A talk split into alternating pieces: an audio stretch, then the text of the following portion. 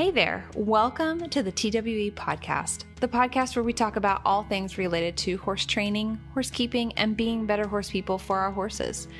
I hope you enjoy this episode today, and if you'd like to share your thoughts with me or have suggestions for future podcast episodes, please feel free to reach out to me through social media or the TWE website, thewillingequine.com. On my website, you can also find a ton of great information about horse training and keeping in general, as well as check out the TWE services and just learn more about us. Also, we have courses and memberships that you could sign up for. Before you do that, though, I would love for you to listen to this episode, and I hope it inspires you in a positive way today.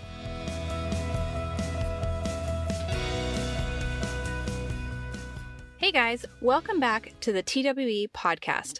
I'm your host, Adele Shaw, and today I want to talk to you guys about how positive reinforcement trained horses, or horses that have had a lot of their training based on positive reinforcement, how they respond to situations where negative reinforcement is used, aka pressure and release. So I think it's a common concern for people when looking at positive reinforcement focused training and training with clicker training and all of that, that should a situation arise where the horse requires negative reinforcement, or that the situation requires negative reinforcement being used, that the horse won't know what to do and may even become dangerous in that situation. And I'm just going to kind of put this to bed right away. That's not the case, being that they're dangerous or anything like that, and that they won't know how to deal with it. I think a lot of this misunderstanding comes from, or this idea comes from the mental, like just the fact that we kind of think about horses having to learn how to learn. And I do talk about that. I do talk about how we do need to teach horses like how to problem solve and all of that. And I'm not saying that you should not think of it that way, but also I think we take it too far. So let me see if I can simplify this or make it make sense. Your horse knows naturally, by the laws of learning, by the laws of nature, how to respond to pressure and aversive and find release from it. You do not have to teach your horse how to learn from pressure and release. They already know how, just as they already know how to learn through positive reinforcement and also negative punishment and positive punishment. You don't have to teach a horse that something painful happening after a behavior is you don't have to teach them that that's punishment. They just know it. This is how learning works. And they're less likely to do that behavior that happened just before the punisher again. And that's how it works. So if you touch the hot stove and you feel hot, your finger gets burnt or whatever, you were less likely to touch the stove after that. Did you have to learn that touching the stove was painful? And did you have to learn what positive punishment was and all of that in order to go, oh, now I understand I'm not supposed to touch the hot stove? No, your brain just put the pieces together. Like, it just happened. It's automatic. We know how to learn. All living beings and in anything that, can learn, learns this way. Same thing with positive reinforcement and negative reinforcement and negative punishment. Your horse automatically understands that if they paw on the stall door and then food arrives right afterwards, that they were reinforced for that behavior and they should do it more, and then the food will come. Now, they may have not been your intention, but they are learning and they know how to connect those dots automatically. And that's really what it is that's connecting the thing that happened and then the thing that followed, and then being able to perform the behavior after again, or like connecting those dots, like between the reinforcer and the behavior that happened before, or between the behavior and the punisher. It happens automatically. We don't have to teach them how to connect those dots. However, because we want to train specific behaviors, sometimes we have to teach them, the way to find relief from the aversive or the way to find the reinforcer. So this is where it's different. It's not that we have to teach them how to understand positive reinforcement, and it's not that we have to teach them how to understand negative reinforcement. It's that we have to be very structured and intentional with our training using negative reinforcement or positive reinforcement so that they can connect those dots in a low stress and quick way.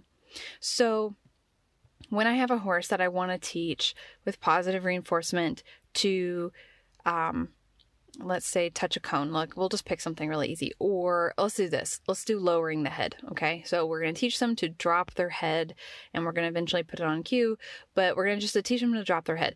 With positive reinforcement, all I do is, and I'm going to remove the clicker for a moment because that's an added factor, but so I'm just going to, they're just going to lower their head, and I'm going to watch them. I'm just going to be standing there with them, and then they start to lower their head, and I give them food.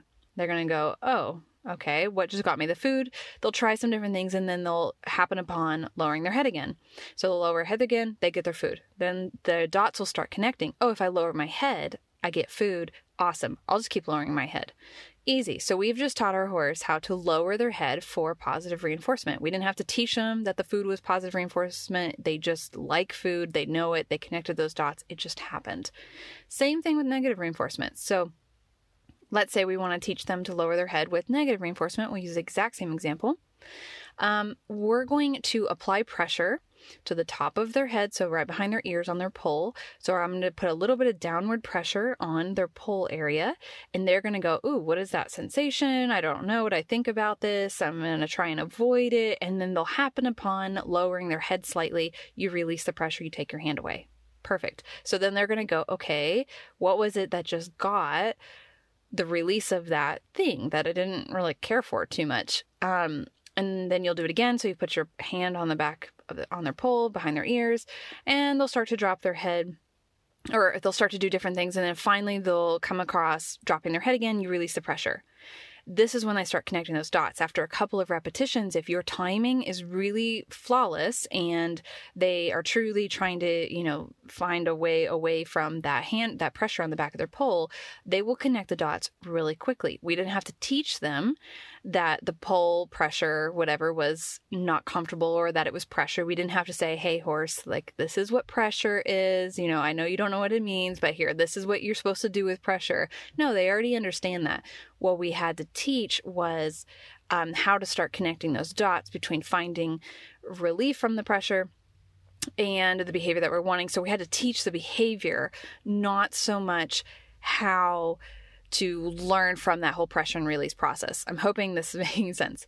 So that's kind of the precursor to talking about how horses that are trained with positive reinforcement respond to things with negative reinforcement. Every horse, doesn't matter who the horse is, doesn't matter if they're trained with positive reinforcement, doesn't matter if they're trained with negative reinforcement, can learn from both methods of teaching it, or it's not really a method, but both processes of learning. So I can teach a horse that has been primarily taught with negative reinforcement how to drop their head with positive reinforcement, even if I've never used it before in the past.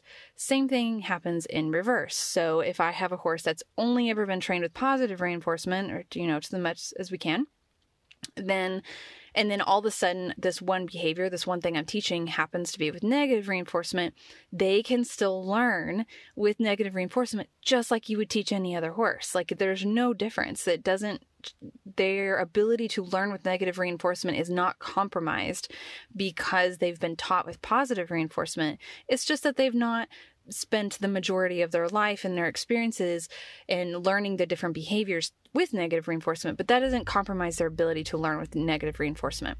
And actually, in a lot of cases, I will say personally, I have found that horses that haven't experienced a lot of negative reinforcement, done poorly especially, but any negative reinforcement, actually learn really quickly.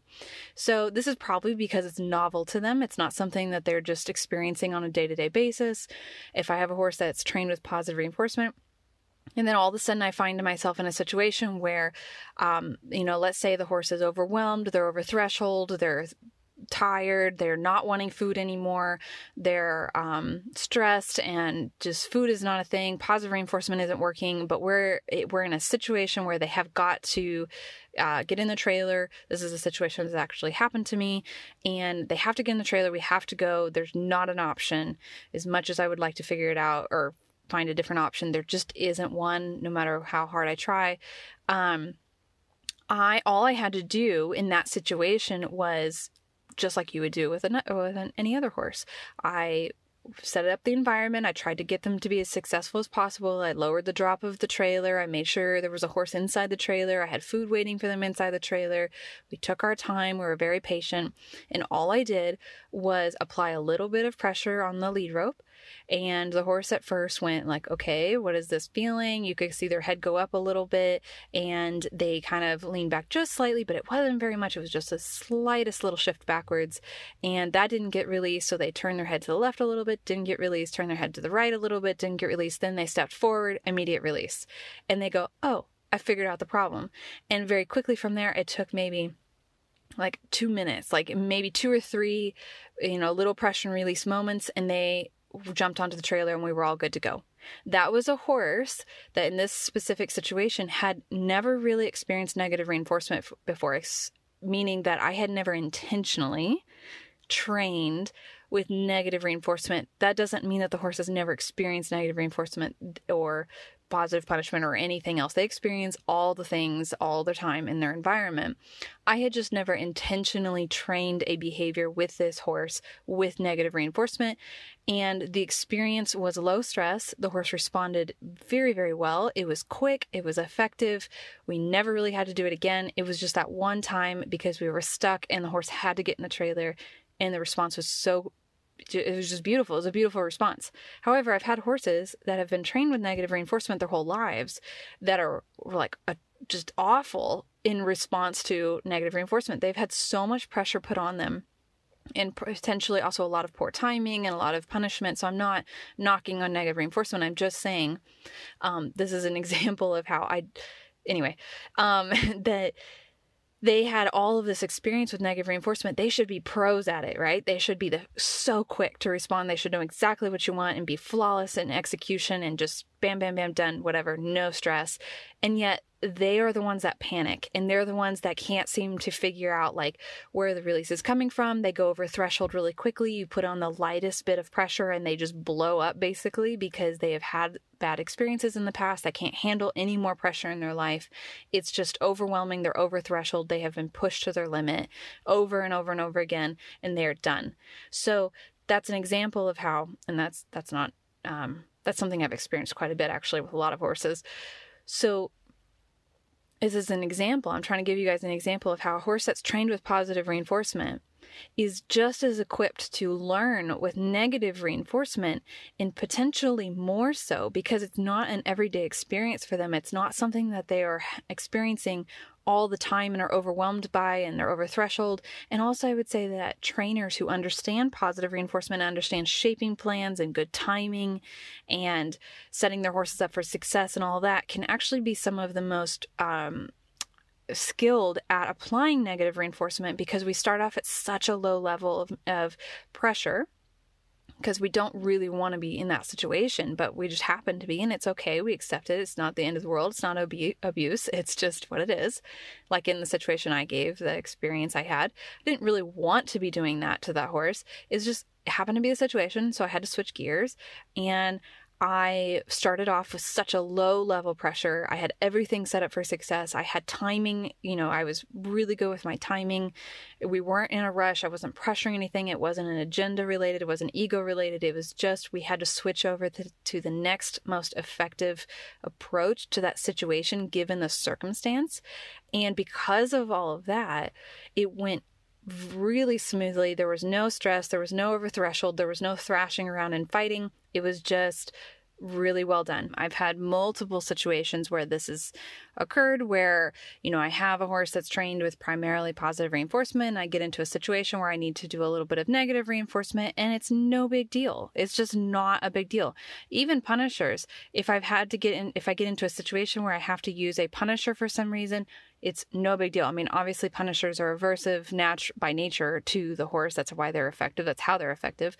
But it's not like because the horse has never experienced punishment before or has experienced it very minimally from the hands of a human, that they're all of a sudden dangerous and violent and they're going to react like in this super abnormally big reaction. Like it's not going to blow their reaction out of proportion.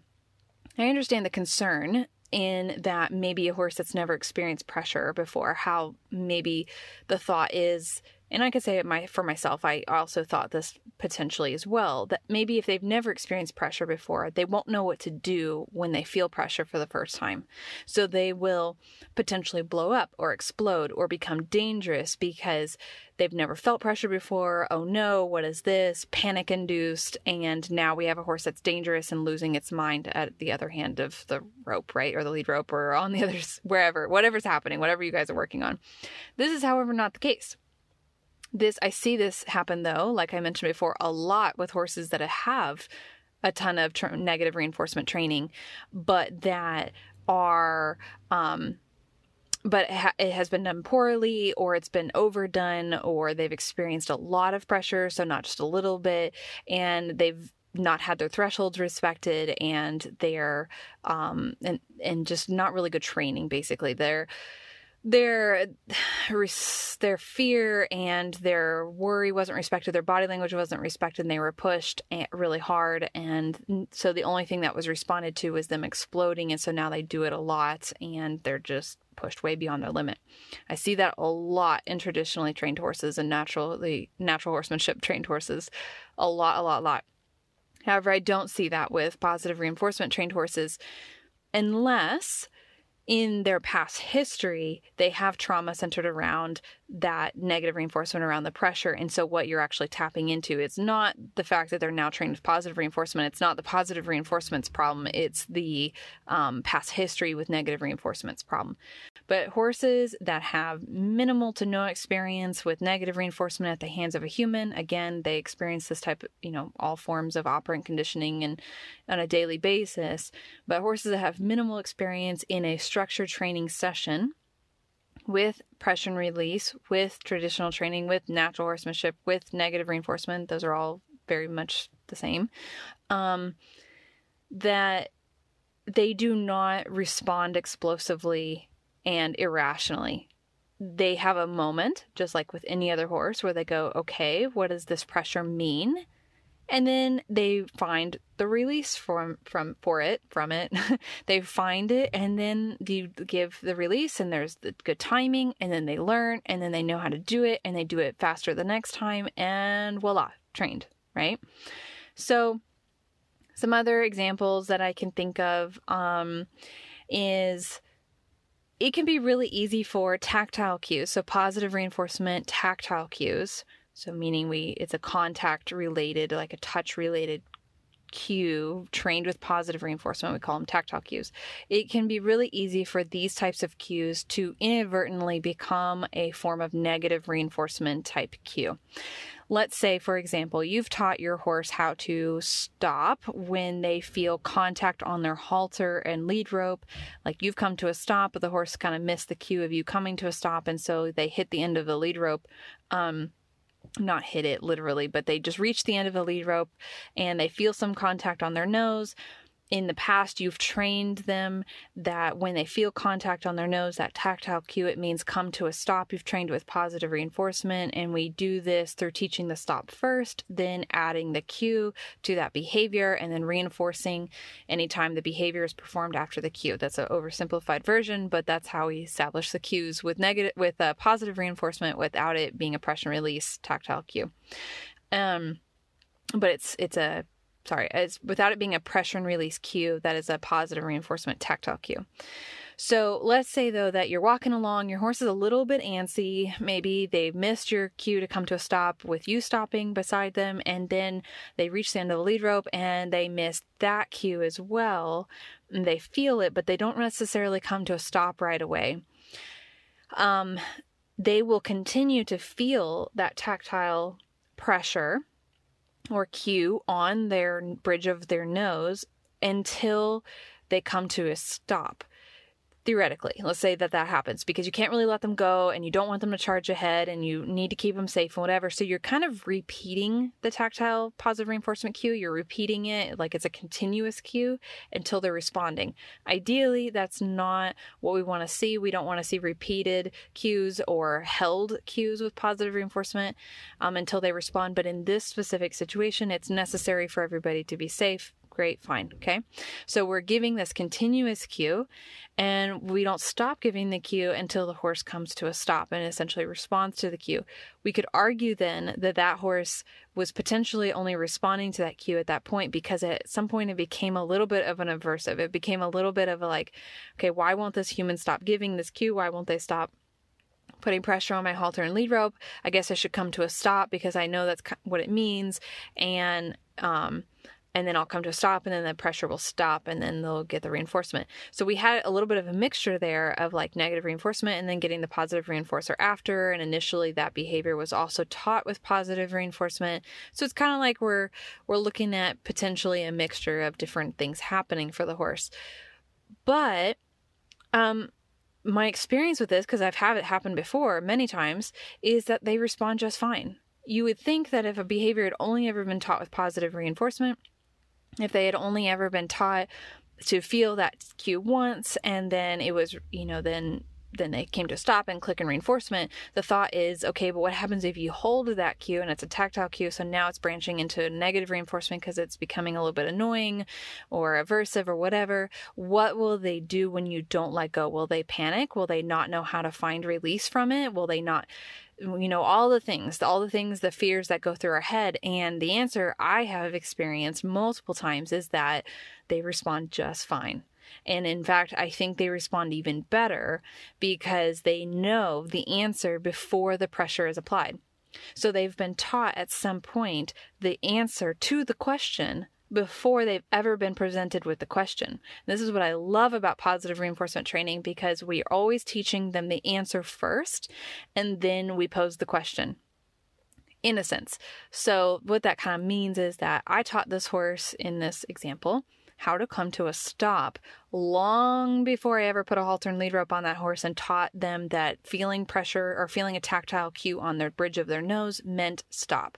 So we were walking along, maybe I used targeting, I don't know, it doesn't really matter, but I clicked and reinforced for coming to a stop, clicked, reinforced for coming to a stop, we repeat, and then now I say, okay, I'm ready to put it on this cue. We've practiced a few times with the halter on and the lead rope, but not doing anything with it.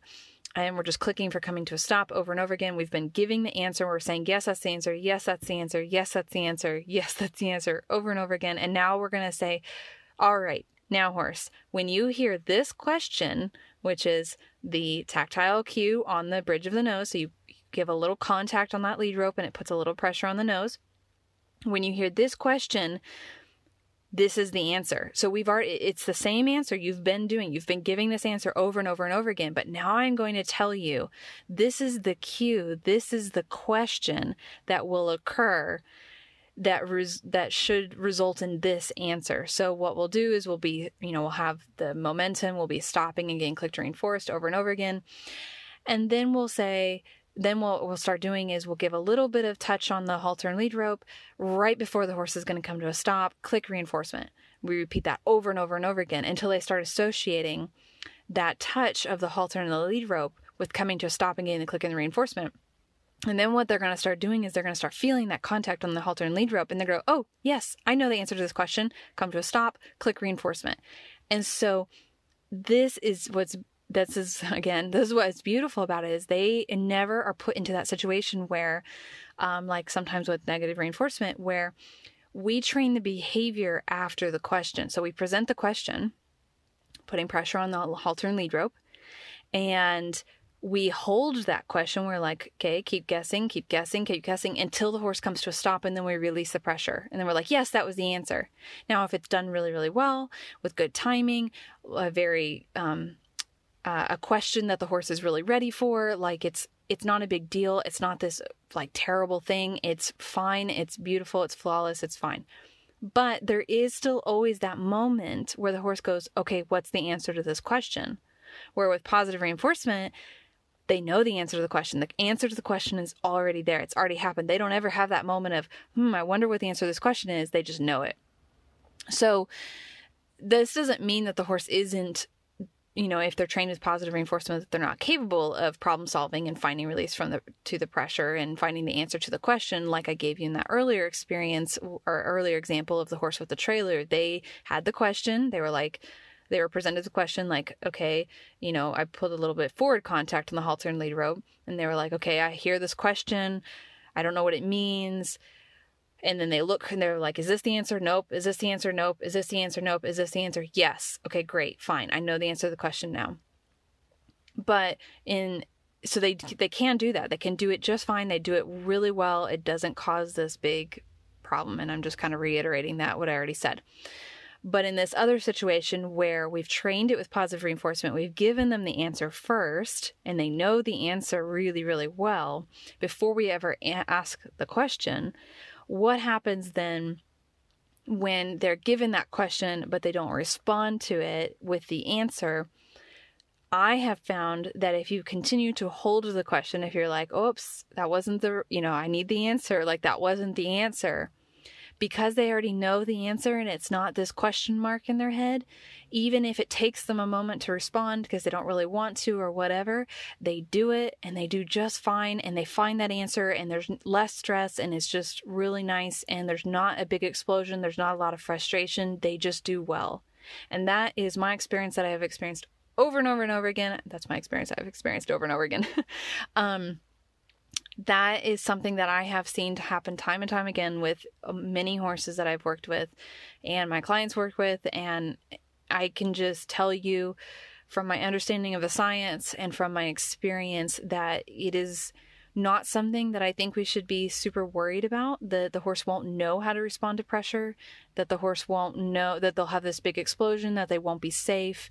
And all of that, it's not usually, again, from my experience, the result. That's not what happens unless there's past baggage there that the horse just doesn't do well with pressure, which is very common with crossover horses that are coming from a traditional or natural horsemanship background that have a lot of baggage with it, and then they're trained with positive reinforcement, and then all of a sudden somebody uses negative reinforcement on them again, and then they go, oh shoot, I remember this, I don't like this, I'm gonna explode, right? So that can happen, but that's not what happens with horses that are primarily trained with positive reinforcement from the beginning and don't have all that baggage. In my experience, again, I'm going to keep putting that disclaimer in there.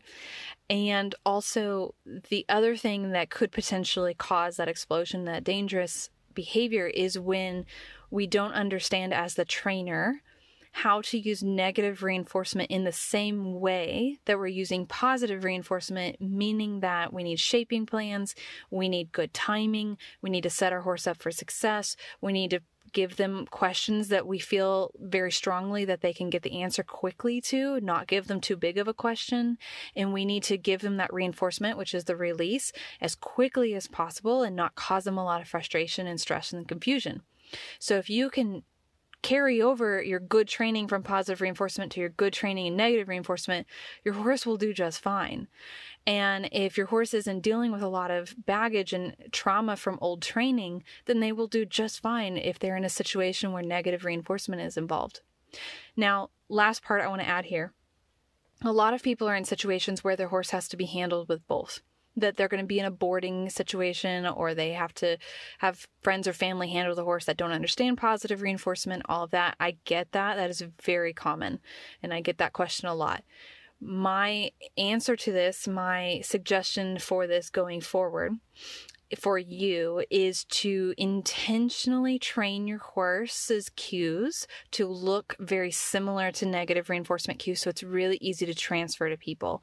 So that example of me using the halter and lead rope, I teach all of my horses to respond to lead rope cues just like a traditionally trained horse, with positive reinforcement though, even though I don't really use halters and lead ropes a lot. I only use them really when I'm going to the vet, or I have to go out on a, you know, I could take my horse somewhere, and then anytime I'm practicing in between those. But at home, I don't really use halters and lead ropes. Pretty much, I walk my horses from their pasture to the arena or to the barn at Liberty. Like we just don't use them. I mean, actually the other day my vet was giving me grief. Not my vet, sorry, my farrier was giving me grief because my halters were looking a little bit shabby. They were kind of old, and she's like, you need to get new ones. And I'm like, why? I don't ever use them. Like I literally don't use my halters. And but I still take the time to train all of my horses to respond to a left lead rope cue, a right lead rope cue, a forward lead rope cue, and a back or stop, lead, rope, cue. They need to know how to respond to all of those. That way, if they're ever in a situation where they need to be handled by somebody who is traditionally trained, who understands lead rope cues, it will look just like that, and they'll know exactly what to do. They won't be, you know, I'm giving them the answer to the question before the question is given. That's basically what's happening there. I may not ever really ask that question much, although it does happen sometimes, but I know it's very likely in our modern day world, or horse world, that in the current horse world, it is very likely that this horse at some point in their life will be asked a question of, you know, the question of, if I pull on a lead rope, what are you supposed to do? And I want the horse to know, oh, that means come to a stop, or it means back up, or whatever. I also teach other cues, like my leg cues when I'm riding are very much look exactly like traditional cues. I also teach them tactile, like, body cues. So if I touch your shoulder moves to the side. If I touch your hip moves to the side. Something that somebody else would use. I try and keep them super easy and easy to, well, two reasons. One, I want to be able to easily tell this person, hey, if you do this, the horse will do it. Cool. Awesome. That's really easy. They don't have to get out targets, whatever. They just know if they touch the hip, which is something they do all the time anyways for their horses, the horse will do it. And also, if I'm not there, that person is more likely to opt for those cues. So, because that's, again, something that they do pretty often. So I try and keep it easy on everybody. Yes, if the cue is given often enough, if it's a positive reinforcement trained cue and it's given often enough without a reinforcer that follows it, it will begin to deteriorate, because what was maintaining the behavior is a positive reinforcer. Just like with negative reinforcement, what's maintaining the behavior is avoidance of or finding the release from the pressure. So their reinforcement is release from the pressure, but if the behavior wasn't trained looking for release, then it needs the positive reinforcement. So with my horses, my personal horses, this is really easy because 99% of the time it's followed by a reinforcer. So that one time that doesn't happen, it's not the end of the world. But if you're in a situation where your horses are regularly handled by somebody else who isn't giving positive reinforcement, you might try and intentionally put this behavior on a variable reinforcement schedule, meaning it doesn't get reinforced every time, but every, couple of times. You might also try and teach the people, like, hey, when he does what you want him to do, give him a good scratch. If your horse likes scratches, that acts as a positive reinforcer. And, so I think those two things is really big. Make sure when you're training the behavior initially, though, it's on a continuous reinforcement schedule, and then you can switch over to a variable reinforcement schedule, or you can put it on like chaining the behaviors together. So let's say you're at a boarding facility and you need, your horse regularly gets led from their stall out to their pasture.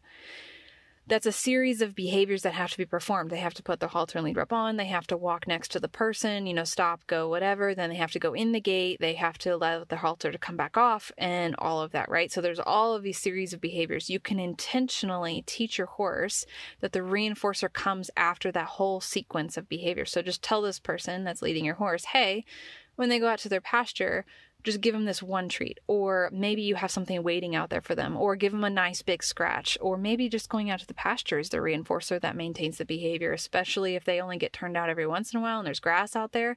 It's probably sufficient for maintaining those behaviors. So I hope this gives you some ideas, and also maybe answer some questions about how horses that are trained with positive reinforcement deal with negative reinforcement. And maybe it's answered questions, and maybe it's also created more questions. I get that completely. But if you have any follow-up questions, feel free to ask them, and I can maybe clarify on some points that I made. I hope that it was clear enough and concise enough. It's a broad topic that has a lot of factors that come into play, a lot of individual aspects, meaning how's your horse, like what's their learning history like, how fluent of a trainer are you, like what's your experience level like. There's so much that goes into play here that there's not this really black and white answer. And also, I want to be careful just making a blanket statement that all horses respond this way, because again, individuals and individual learning histories and all of that. So that's why I say, like, in my experience, which is an extensive experience, but it is still my experience. And so I just want you to just think on it. Think on it. Think if you have any questions. Think about how you could prepare your horse for potential, and then give it a try. I mean, worst case scenario, you give it a try, you work, prepare your horse for this and that, and you do the best you can. And maybe your horse is struggling a little bit with it. And then you say, okay, back to the drawing board. You either hire a coach or you decide to train that specific behavior with negative reinforcement. There's nothing, I mean, that's fine. There's nothing wrong with that. It's not the end of the world. Maybe at your boarding facility, you just decide to maintain the leading with the halter and the lead rope that the staff need to do as a negative reinforcement behavior. That's perfectly logical. If your horse is responding well and not stressed and all that, then go with it, roll with it. Like, it's fine. But if you want to retrain it and, problem solving, but set everybody up for success. So prepare your horse with cues that are easy to transfer, get those behaviors long duration and flawlessly executed and all that. And then let the horse know where the reinforcement's going to happen, set the staff up for success so they know how to reinforce, all of that. So just think about it, create a training plan, and figure out what's best for you guys. And I hope this was helpful and answered some questions today.